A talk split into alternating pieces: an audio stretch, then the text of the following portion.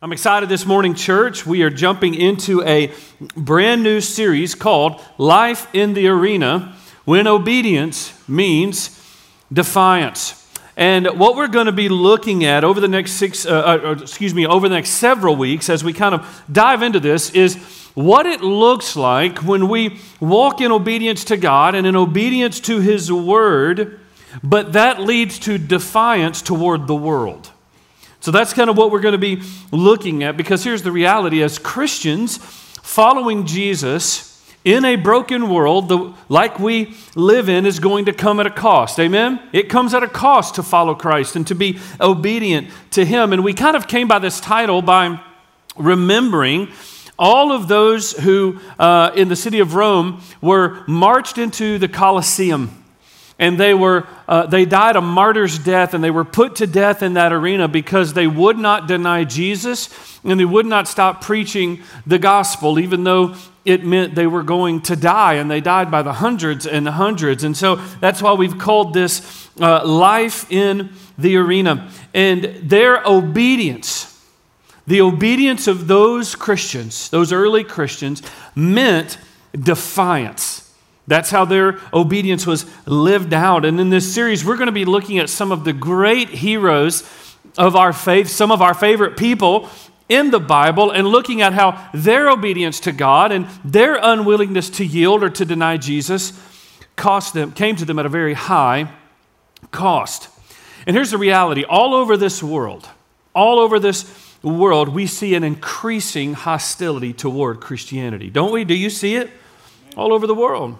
And globally, we see Christians uh, dying for their faith in record numbers. Now, here in the West, it's a little bit different. While we don't see people dying for their faith as much, what we do see is an intentional marginalizing of Christianity, pressing out to the margins of our culture. And the days of tolerance, where you can have a biblical worldview and take hold of the name of Jesus and carry that banner proudly, the days of tolerance for that are coming to an end.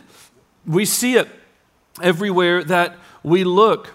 You see it in businesses that are being sued because they won't forfeit the biblical standard they have of how they practice their business. They're being sued. You see it in um, men and women who lose their jobs because either they won't participate in what is ungodly or they won't relent from lowering the standard of holiness God has called them to, and they lose their jobs. You see it in the silencing of people, uh, students, and people all over through social media who are shamed into not speaking up and not sharing their faith and speaking the name of Jesus. You see people being um, persecuted for their faith. One of the ways this was evident to me um, over the last couple of weeks, and Pastor Todd pointed this out, and it was just something I had noticed until I started looking at it. But Oral Roberts University for the first time in a very long time, made the NCAA tournament this year. Anybody watch the NCAA tournament, right? Would you people get your life together? Seriously. it's an incredible athletic event that's super exciting. I cannot believe me and four people enjoyed that tournament. Holy moly. Okay. Anyway, it's basketball. You take a round ball, you fill it with air, you dribble, you shoot it, sometimes it goes in. All right, so this is the sport I'm talking about. And um, Oral Roberts University, which is a Christian university, had they're a division one school division one athletics and their team had played well enough to get invited into the tournament.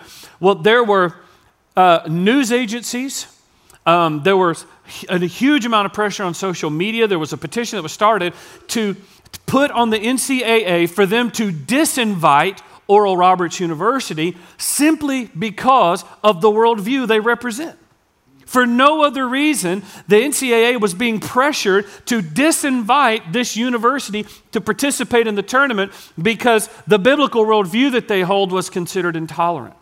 It's a very real thing, a very real thing. And look, while cultures change and times change and the, the, the tactics and the um, tools that the enemy uses to intimidate and to nullify and to minimize the voices of the people of God are still the same. If you want to know what the ultimate goal of the enemy is, in, in battling the in, in putting us into the arena, his ultimate goal is this to mute the gospel by muting the voice of God's people. That's the goal of the enemy, that he would mute the gospel message by muting the voice of God's people. And listen, following an historical, biblical Christianity. What is that? Simply holding up God's word as what gives you your worldview on all issues, affirming Jesus as um, the primary authority in your life and Jesus as the only means of salvation. If you just do those things, hear me, you will live your life in the proverbial arena. You will live your life, and there will be a cost. Your obedience will mean defiance. Now, listen, before we dive in, into the deep end of the pool here, there's something I think is very, very important that we make clear. When I talk about the oppression of biblical beliefs and I talk about a culture really working to minimize the gospel and mute the voice of God's people, if you immediately begin to think conservative, liberal, Republican, Democrat, you've already missed the point. You've already missed the point. There is no political system that will do for the gospel what God has already empowered the gospel to do. This isn't, we don't need to be thinking thoughts. We've got to get America back. What we've got to get is the gospel front and center in the hearts of God's people. That's what we need. The answer is not I got to get the right political guy with the right political views in office. The answer is in the hearts of the church, we got to get lit for the kingdom of God and we can't bend away from it. That's the answer. That's the answer. How do I know that that's the answer? Because in the history of God's church, the seasons of thriving were in seasons of oppression. Oh, we don't want to hear that. Tell me something else. Please tell me that ain't true. That's the truth. The seasons when the church thrived, when the gospel spread like wildfire, when people were engaged and filled with the Holy Spirit and unrelenting in their verbalizing the gospel and sharing their faith and seeing the kingdom of God grow and spread, those were the same seasons of insane oppression massive persecution. And one of the reasons, I read no fewer than four articles this week about the decline of, church, of the church in America. No fewer than four that were written within the last two weeks. Do you want to know why that isn't happening here? Because we have whitewashed the gospel. And we are just fine living very quiet, normal lives. And so our American culture has already minimum. Do you see what I'm talking about?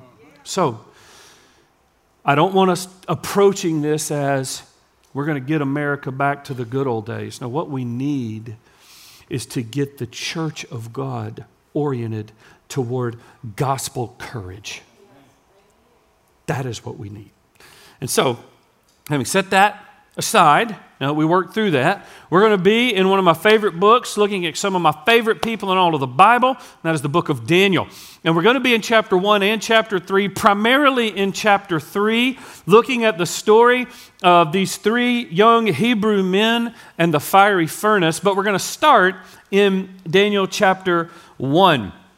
You guys know these three Hebrew guys that I'm talking about Shadrach, Meshach, and Abednego. Um, just so you have some context, the book of Daniel is written uh, out of a time when uh, a tyrant king by the name of Nebuchadnezzar, the king of Babylon, this was around 605 BC, invaded Israel, invaded Judah, and took most of them captive and hauled them off back to Babylon.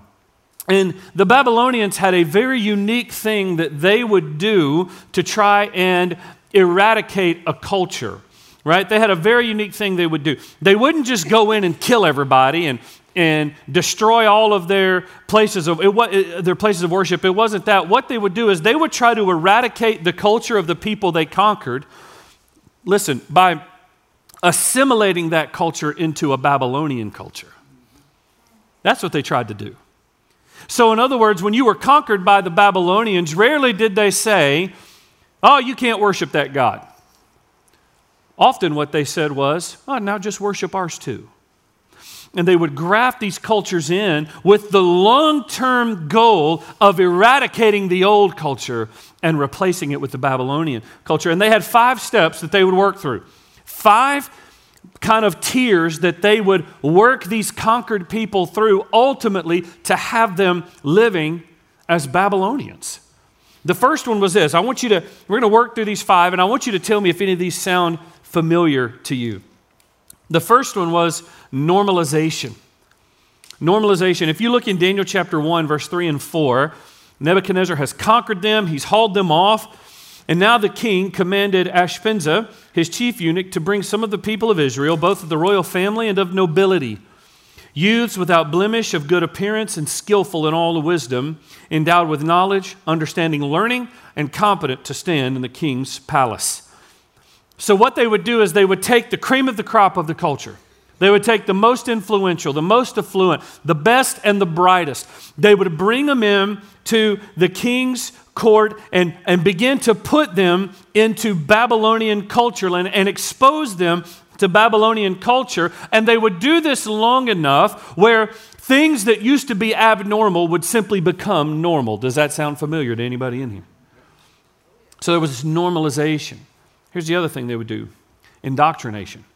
Look at Daniel chapter 1. Look at the end of verse 4 and kind of the end of verse 5. It says, And they would teach them the literature and language of the Chaldeans and they were to be educated for three years. And at the end of that time, they were to stand before the king. Now they're being educated in Babylonian culture and taught to think like a Babylonian and have this world view. And there was this reprogramming of the way they thought. And so, um, and once they had indoctrinated them and gone through those three years of Babylonian education, they would then send them out back to rule over their people but now with a Babylonian worldview. So there was this indoctrination. Then you see assimilation. Look at again at verse 4 and 5. They would teach them the literature and the language of the Chaldeans, and the king assigned them a daily portion of the food that the king ate and of the wine that he drank. Now they were being grafted in into the Babylonian lifestyle, and they would change their language so they wouldn't get to speak their old language anymore. They would change their diets, they would change how they spent their time, the way they just their daily rhythms, and all of this was slowly, perpetually moving them away from who they were toward becoming a Babylonian. And then, probably the one that was their greatest trick. This was often the one that broke the back of the conquered people. It was one called confusion. Look at verse 6 and 7. Among these were Daniel, Hananiah, Mishael, and Azariah of the tribe of Judah. And the chief of the eunuchs gave them names. Gave them, he's about to give them new names. Daniel he called Belshazzar, Hananiah he called Shadrach, Mishael he called Meshach, and Azariah he called Abednego. Why does that matter? Why was it such a powerful tool to change their names like that? Because if you came out of the Hebrew culture, your name was what connected you to your community of faith and to the covenant community. Your name was a part of your identity and reminded you who you were in relationship to God. I want you to think about this for a moment. These three young men, their names had meaning. Hananiah meant Yahweh has shown grace. That's what his name meant. Mishael meant who is what our God is. That's a great name. Who is what our God is? That's what his name meant. And then Azariah meant Yahweh has helped us. So each of these young men were given names at birth that grafted them into their covenant community, kept them locked in, and told them who they were in God. And now those names have been taken away, and they're given new names of Shadrach, Meshach, and Abednego. Listen to this all three of those now Babylonian names have a reference to a Babylonian God in them. So the name that can, connects them to their God is removed, and now they can only be called by a name that references a Babylonian God. And these are young men who knew God's command was to have no other gods before him. You see how powerful of a, of a, of a tool that was in breaking the back of people. Now, before we get to the last one, when I look at this, we see this in our context. We see these things in our context. The, the silencing of Christianity being a slow, methodical, deliberate thing. We see normalization. Images of ideologies, images of lifestyles and values that are pushed on us through social media or movies or television or sports or other forms of entertainment. How many things do you see now on social media or on a screen of some sort that you used to call abnormal and now you don't even see it that way anymore? It's just normal. There's a normalization. You see it in indoctrination. We're seeing a culture that uses essentially any means necessary to train and retrain the way we think and the way we process seeing the world. You see it at schools and universities. You see it again in media and television. They are attempting and succeeding in teaching us how to think, how to feel, and how to process the world. I see assimilation. We're teaching people not only to embrace, we're being taught not only to embrace another worldview, we're being assimilated to become champions of it. Think about this for a moment. We're being assimilated to become champions of a worldview that is not biblical. And if you don't, you're left on the outside. If you don't, listen, you're the problem. Am I wrong? I'm trying to figure out why it's so quiet in here. Am I wrong? It's true. And I think we're seeing confusion as well. No longer are you seen as a good person or a bad person based on the quality of life you live and how you love others and how you serve others. You're seen as good or bad based on whether or not you embrace this worldview and this culture or whether or not you reject it. Because if you embrace it, you are grafted in, you're included, you're a good person. And if you don't, you are intolerant, you are judgmental, and you are a bad person. And that's this, that's this thing that we see. And then the last step is persecution. That's the last step in the Babylonian kind of tiered way that they would reprogram people. Because if they ultimately didn't accept this worldview, if they refused to assimilate, then they would be removed from position. Their jobs would be taken away. Their homes would be taken away. Their families would be put into more slavery, and they would ultimately be killed. But the same measure of persecution is all around us. You can lose your job, you can lose your livelihood. We see this. Are, there is an active effort to silence the voice of God's people. In this level of persecution, this is what Shadrach, Meshach, and Abednego were facing in Daniel chapter 3. So flip over, get to Daniel chapter 3. Let me catch you up on the story. So, 605 BC, Nebuchadnezzar has conquered everything at this point. He's hauled God's people off into slavery. And in chapter 3, he builds a massive golden image, enormous. And that image included, we, but biblical scholars think it probably included um, images of Babylonian gods as well as images of Nebuchadnezzar because he thought of himself as a god. So now you've got this golden image that's about 90 to 100 feet tall and about 10 feet wide at the base. And it has these images of Babylonian gods and images of Nebuchadnezzar all over it. He plants it right in the middle of a valley so that it can be seen no matter where you are in the city, so that you have to walk by it whether you are coming and going. And he sets up this thing where he draws in all the important people, all the movers and shakers. If you are under his rule and reign, then when you hear his musicians begin to play, he says, Everybody under my rule and reign, whether you were born Babylonian or conquered by us, you have to fall down and worship that. You have to fall down and worship that image. But these three young men, who, by the way, when they were captured by Nebuchadnezzar and hauled off into slavery, were somewhere between 15 and 17 years old. That's how old my sons are. That's how old they were. Now, this time, they may be 19, 17, 18, 19, somewhere in there. And because these were young men who loved the Lord and who walked with God and were faithful to Him, bowing to that golden image was going to be a problem. And so they, like everyone else, they received the command. They knew what was expected. They heard the band play. Everyone else bowed down, but they didn't bow. And now Nebuchadnezzar finds out, and let's pick it up in verse 13. Then Nebuchadnezzar, in a furious rage, commanded that Shadrach, Meshach, and Abednego be brought. So they brought these men before the king. Nebuchadnezzar answered and said to them, Is it true, O Shadrach, Meshach, and Abednego, that you do not serve my gods or worship the golden image that I have set up? Now, if you are ready, it's almost like, okay, maybe you guys just didn't hear the band. Maybe you hadn't stretched, and so your knees weren't ready to bend and get in the dirt. Now, if you're ready, when you hear the sound of the horn and the pipe and the lyre and the trigon and the harp and the bagpipe and every kind of music, by the way, if you ever get to worship to bagpipes, it's just a fantastic worship instrument. Um, when you hear all this stuff, if you're ready to fall down and worship the image that I have made, well and good. But if you do not worship, you shall immediately be cast into a burning fiery furnace. And who is the God who will deliver you out of my hands?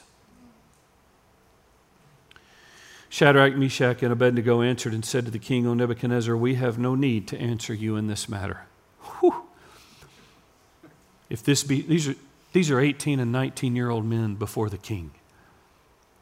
If this be so, our God, whom we serve, is able to deliver us from the burning fiery furnace, and he will deliver us out of your hand, O king. But if not, be it known to you, O king, that we will not serve your gods or worship the golden image that you have set up. Church, if we are going to stand with courage in the arena,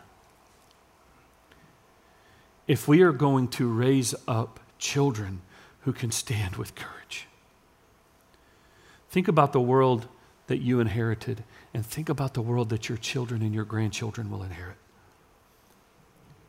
Are we raising up children and grandchildren who can stand in the arena? If we're going to do this, then, then what do we do? When we think about what it means for us as disciples of Jesus to live in this kind of culture with this kind of radical obedience, obedience that is very much going to mean defiance. How do we do that?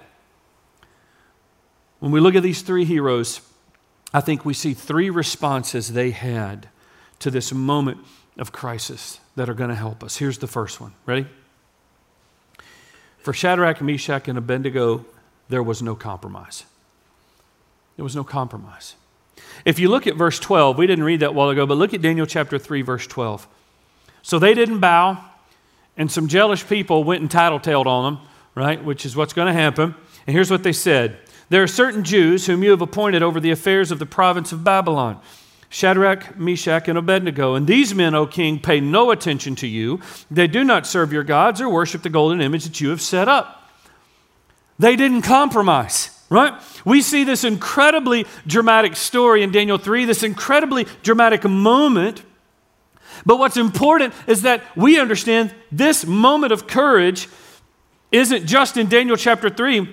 The char- we see this in the character of these men and their strength to obey and to define the king. We see this from the moment we meet them in Daniel chapter 1. From the moment that we're introduced to these three men, we see them walking in faithful obedience to God. If you look at Daniel chapter 1, verse 8, Daniel and Shadrach and Meshach and Abednego, they are there. They are slaves. And now the king comes and he says, I'm going to give you the food I eat and the wine I drink because I want uh, to have the very best of this culture and I want to use you however I want to use you. And look at verse 8 of chapter 1. It says, But Daniel along with these three men, resolved that he would not defile himself.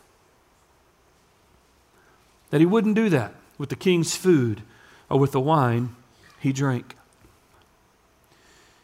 When they were presented with an opportunity to compromise in something as small as what they ate, it says they wouldn't defile themselves. They wouldn't do it. This moment of radical obedience at the golden image in the, in the face of the fiery furnace, this moment of obedience was not an anomaly for Shadrach, Meshach, and Abednego. It was, bo- it was the fruit of a life of obedience. It was, the, it was the fruit born out of walking in daily obedience, whether what I'm doing is seen or unseen, public or private, known or hidden. When I am walking in obedience, it is doing something in me. And what it is doing is it is preparing me for the greater moment of obedience God is leading me toward. And listen, here's the thing we got to rest in. If we aren't obedient in the little things, we're going to miss the big one. We're going to miss the big moments. If we're not walking in obedience to God in the things that nobody sees but God, do we really believe we are going to have the courage to stand in the arena? This was not an anomaly for these men. They came to this moment because they had lived a life that had been preparing them for this moment. There was a rhythm of obedience, and that rhythm of obedience in the little things prepared them and set their feet set their shoulders so that they didn't have to compromise when it mattered most. There's no compromise. Here's the second thing I think we see we see a complete resolve. A complete resolve. Look at verse 16 of Daniel 3. Shadrach, Meshach, and Abednego answered and said to the king, O Nebuchadnezzar, we have no need to answer you in this matter. That's, uh, that's brazen, folks. They weren't talking to some small government official with a little bit of power. Babylon was one of the two greatest nations on the planet at the time. It was Babylon and Assyria. Babylon was the greater of the two making Nebuchadnezzar the most powerful man on planet Earth. And here are these three handsome 17, 18 year old boys looking at him and going, I don't even have to think about this. I want you to notice what they didn't say. This is important. Nebuchadnezzar said, Now, if you're ready, I'm going to play this band again. And you see that image, when you hear it this time, you better bow. Here's what they did say King, hold on just, just a minute. We really got to think about this. This, we don't know what to do here. This seems like a really important decision. We got to go pray about it. Could you tell the band to take a five minute break? We just don't know what we're going to do, and we need some time to think about it. This wasn't a moment that required time to think. Here's why they didn't need time to formulate an answer because they had already decided what the answer was. I want you to hear me. Long before that golden image was ever built, there was a foundation set in the heart of these young men that says, We do not bow to other gods. So before the image was ever built, the answer was, I'm not bowing. Before the thing was ever in the desert, ever in the valley, their answer was, We will not bow. There was a complete resolve. So that when the image was built and the fire was lit and the threat was made and everybody else bowed down, that wasn't the moment they began trying to find courage and strength to obey. That was just the moment they displayed it.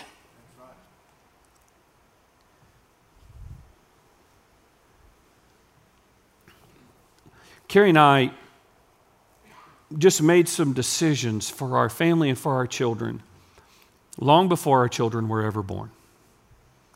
There were just values we were going to hold, rhythms we were going to keep as a family long before our children ever entered this world. One of those was um, whether I was serving in a church or not, nothing was going to compete with God's worship in God's church on a Sunday. It was just a, a thing that we decided. Nothing's going to compete with God, His worship, and His church on a Sunday. It's not going to happen. Um, no team, no hobby, no friends, no hangout, no fun activities, no school activities. Um, Sundays are going to belong to the Lord.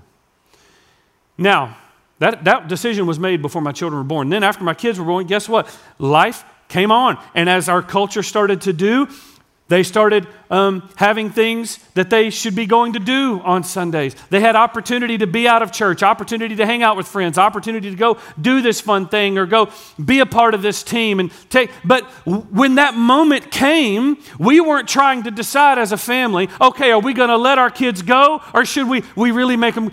We made that decision before they ever entered the world. Nothing touches Sunday. That's the way our family was set up. And that's what you see in the heart of these men. That moment at the image of gold and staring into the mouth of that fiery furnace, that wasn't the moment they started going, Man, what do you think we should do, guys? I don't know. That fire sure feels hot. No.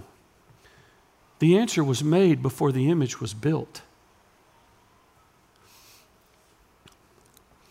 And I think often we miss those moments because we get into that moment where our faith is challenged and our biblical worldview is challenged and our connection in the name of Jesus Christ is challenged and our values of who we are as kingdom citizens are challenged. And because we haven't set a rhythm of obedience, because we haven't walked with complete resolve, it isn't until we're in the moment that we're trying to decide if God is really worth what it's going to cost me to obey Him. And so, what starts to happen is one little compromise after another a compromise of comfort, of convenience, of inclusion, a compromise because I'm afraid of being left out. One compromise after another. And we ultimately miss the opportunity to display the glory of God. And with that, to declare the satisfaction we find in Him. But what we see in these men and what we are called to is complete resolve. Does God have that from you? Does He have that from you? So we see a no compromise, we see complete resolve, and we see an unwavering faith. Look at verse 17 and 18.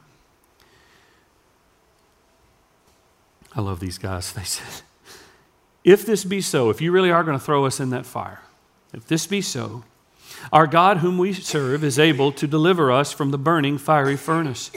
And he will deliver us out of your hand, O king. But if not, be it known to you that we will not serve your gods or worship the golden image that you have set up. There is an unwavering faith that God would deliver them. Now, let's just all own something we have the perspective of looking back at this story and knowing God's going to come through for these guys, right? We know it. Guess what? They didn't know that. They didn't know if God was going to come through. They knew God could, and they hoped that He would, but they didn't have the convenience of perspective, knowing that God was going to deliver them. And what we see is this unwavering faith in a God who is powerful enough to save them, but who they have set as sovereign over their lives so that whatever God chooses to do with them, He can do. So I'm going to ask you just a, this is a hard question. It's a hard question for me. Let's just ask ourselves this Does God have the freedom to do with you whatever He wants? Whatever He wants.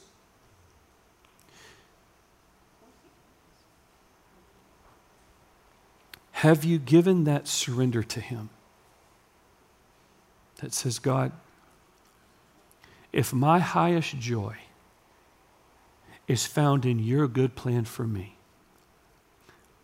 then I want to at first acknowledge that my plan is not best, yours is. Second, I have to acknowledge sometimes your plan, though it is good, is going to be hard. And third, I want to trust you through it. Can God do with you whatever He wants to do? Have you given Him that surrender? There was this unwavering faith. In verse 18, we see some of the most important, beautiful, challenging, hard words in all of the Bible to me. Three little words. You want to know what they were? But if not. Whew. There was a faith here that trusted in the goodness of God, even when, listen, even when it didn't make sense to them. My heart would have wondered why I stood in obedience and was being threatened by the fire at all. God, why did you even bring me to this moment? But there was this faith that trusted in the goodness of God even when it didn't make sense. A faith that had established God as so supremely valuable that to have Him was more important than saving their own lives. This was, this was a faith that trusted God whether He delivered them out of the fire or delivered them through it.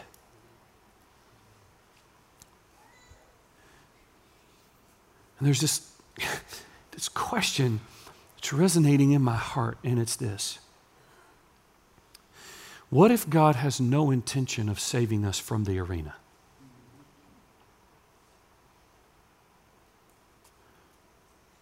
He, he was about to let these three faithful, God fearing, God loving, God only young men be thrown into a fire. What if what if He isn't going to save us from the arena? Do we still trust Him? So, God, you got my yes. I want to be a Romans 12, 1 and 2. I want to offer my body as a living sacrifice, holy and pleasing to you, because this is my worship. I'm going to lay my life on this altar, and you do with it whatever you want. How do we, how do we get there? Can we, like Paul in Philippians 1, say, For me to live is Christ, and to die is gain? If I live, I live to Jesus and I get Jesus. That's a win. If I die, I go to Jesus and I get all of Him, and that's a win. Are you in a place where you can say, I live a life that is the ultimate win win, even if I'm standing in the arena, even if my obedience is costing me something? I still see it as a win win because if I'm alive, Jesus is with me, and if it kills me, I'm still with Him. How do, how do I get there? How did Paul have that perspective? Where did that unwavering faith come from? I think it came from another letter that he wrote, Galatians chapter 2, verse 20. I have been crucified with Christ. And it is no longer I who live, but Christ who lives in me. And this life I now live in the flesh, I live by faith in the Son of God who loved me and gave himself up for me.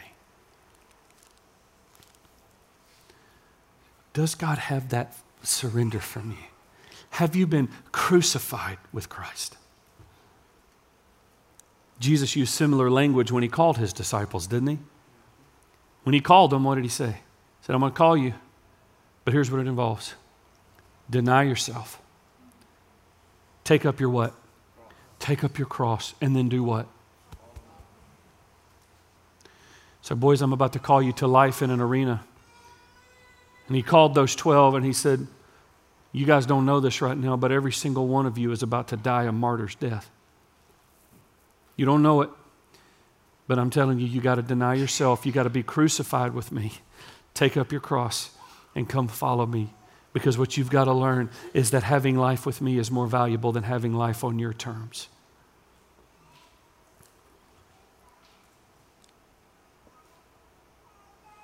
Do you see Jesus as more valuable than having life on your terms?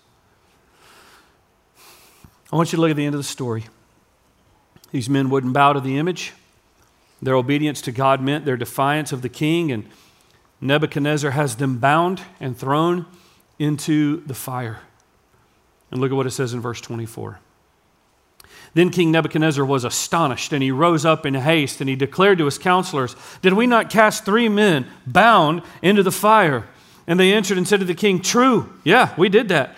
And he answered and said, But I see four men unbound, and they're walking in the midst of the fire and they are not hurt. And the appearance of the fourth is like a son of the gods. And then Nebuchadnezzar came near to the door of the burning fiery furnace and he declared, Shadrach, Meshach, and Abednego, servants of the Most High God, come out and come here. And then Shadrach, Meshach, and Abednego came out from the fire. And the satraps and prefects and the governors and the king's counselors gathered, gathered together and saw what did they see? That the fire had had no power over the bodies of these men, that the hair of their heads was not singed, their cloaks were not harmed, and no smell of fire had come upon them. These cats didn't even smell like a campfire. Nebuchadnezzar answered and said, Now hold on. Did these guys ask a question? Who was the last person that asked a question? Nebuchadnezzar, and what was his question? Who is the God who will deliver you out of my hands?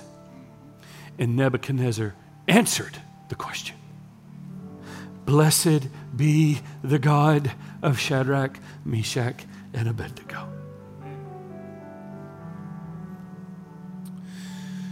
I want you to notice three things, and then we're going to be done. And you went, Pastor, didn't you already give me three points? You gave me five, then three, now three again. My gosh, my hand's tired. It's real quick. There are three things that we see when we stand in the arena and are obedient.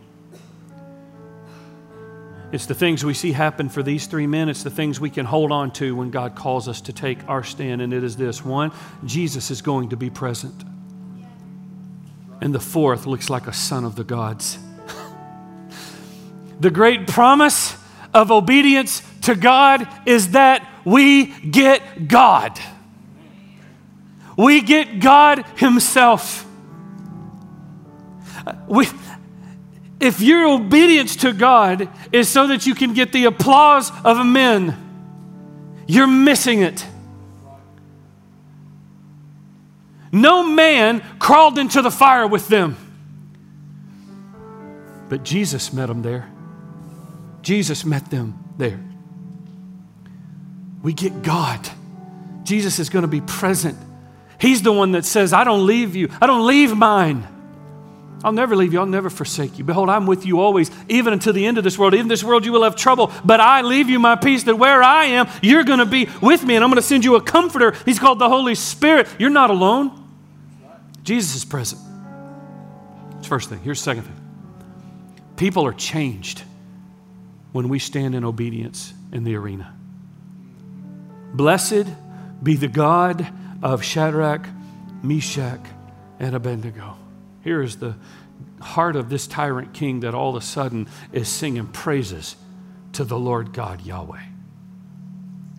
People are changed. Why?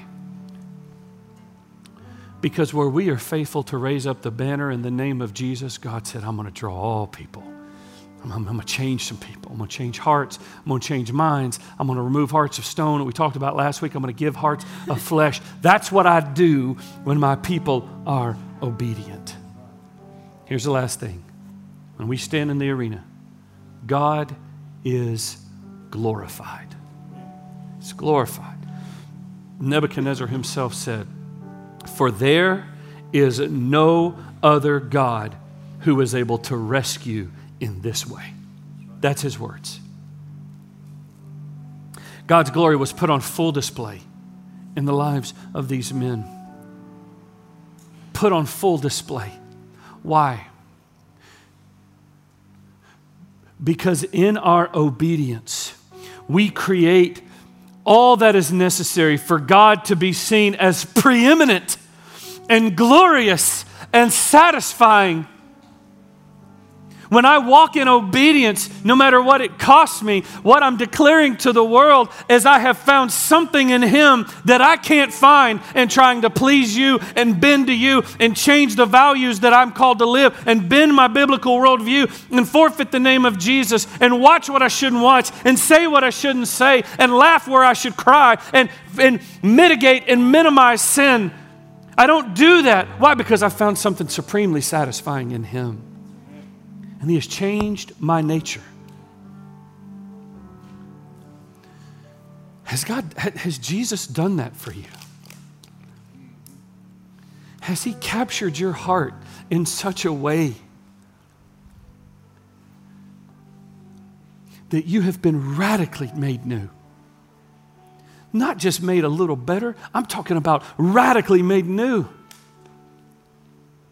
And I want you to hear me. If that has not happened for you, God's word says you are separated from God. And you are bound to live eternity separated from Him in hell. But Jesus says, I have come that you might have life and have it more abundantly. And while the wages of your sin might be death, I have a gift for you. It is the cross. I've died for that sin. And this gift that I've given is going to live you, give you eternal life in me. Has Jesus done that for you? If he has, if he hasn't, that needs to happen today. What would prevent you from trusting in the God who loves you so much that he came and died for you? What would prevent you from that? If he has done that for you, my question is are you living a life with a rhythm of obedience in the little things so that when the moment comes for you to stand in the big thing, you're ready? Or would you have to confess, I've got moments of compromise, moments of forfeiting my integrity? Just there's just rhythms of that in my life. So maybe this morning is a time of just confession and repentance and asking God to reorient your heart back toward what you know to be true, which is like he which is that he satisfies above everything else. I think for some of you, the next step of your obedience is to be baptized. I think there are more people in our church who have made Jesus the Lord of their life and nobody knows it. You've not told anybody that there was a moment where you really did give your heart and life to Jesus and you know that He changed you, but you haven't been baptized since then. Listen, if that's you, you need to be baptized. You need to take that step of obedience. You need to graft into the family of God that way. Well, how do I do that? We're going to have a baptism, a, a, a celebration day on April the 25th. We're just going to celebrate life change and what God has done. You need to let us know that needs to happen and be baptized on April 25th where we can celebrate what God has done in your life. So, where are you and what does God need to do? I'm going to pray. We're not going to have a normal invitation. But if you need to make Jesus the Lord of your life, would you please, please come and grab me? Come and grab one of our staff. Come and grab someone you trust and let them walk you through, help walk you through that. If you just need to come pray, it's okay. You can come pray even between services. The life God has called us to live is going to result in having to stand obediently at great cost. What is the work God needs to do in your heart today? to prepare you for that day. Father, I love you and I'm so grateful for your love for us. There's no one like you, Lord. And I love you and I'm so thankful that you have loved us and given yourself for us. So, Father, help us to walk in obedience to you. Do a work in our heart that prepares us to stand in defiance when it means being obedient to the King of Kings and the Lord of Lords. In Jesus' name.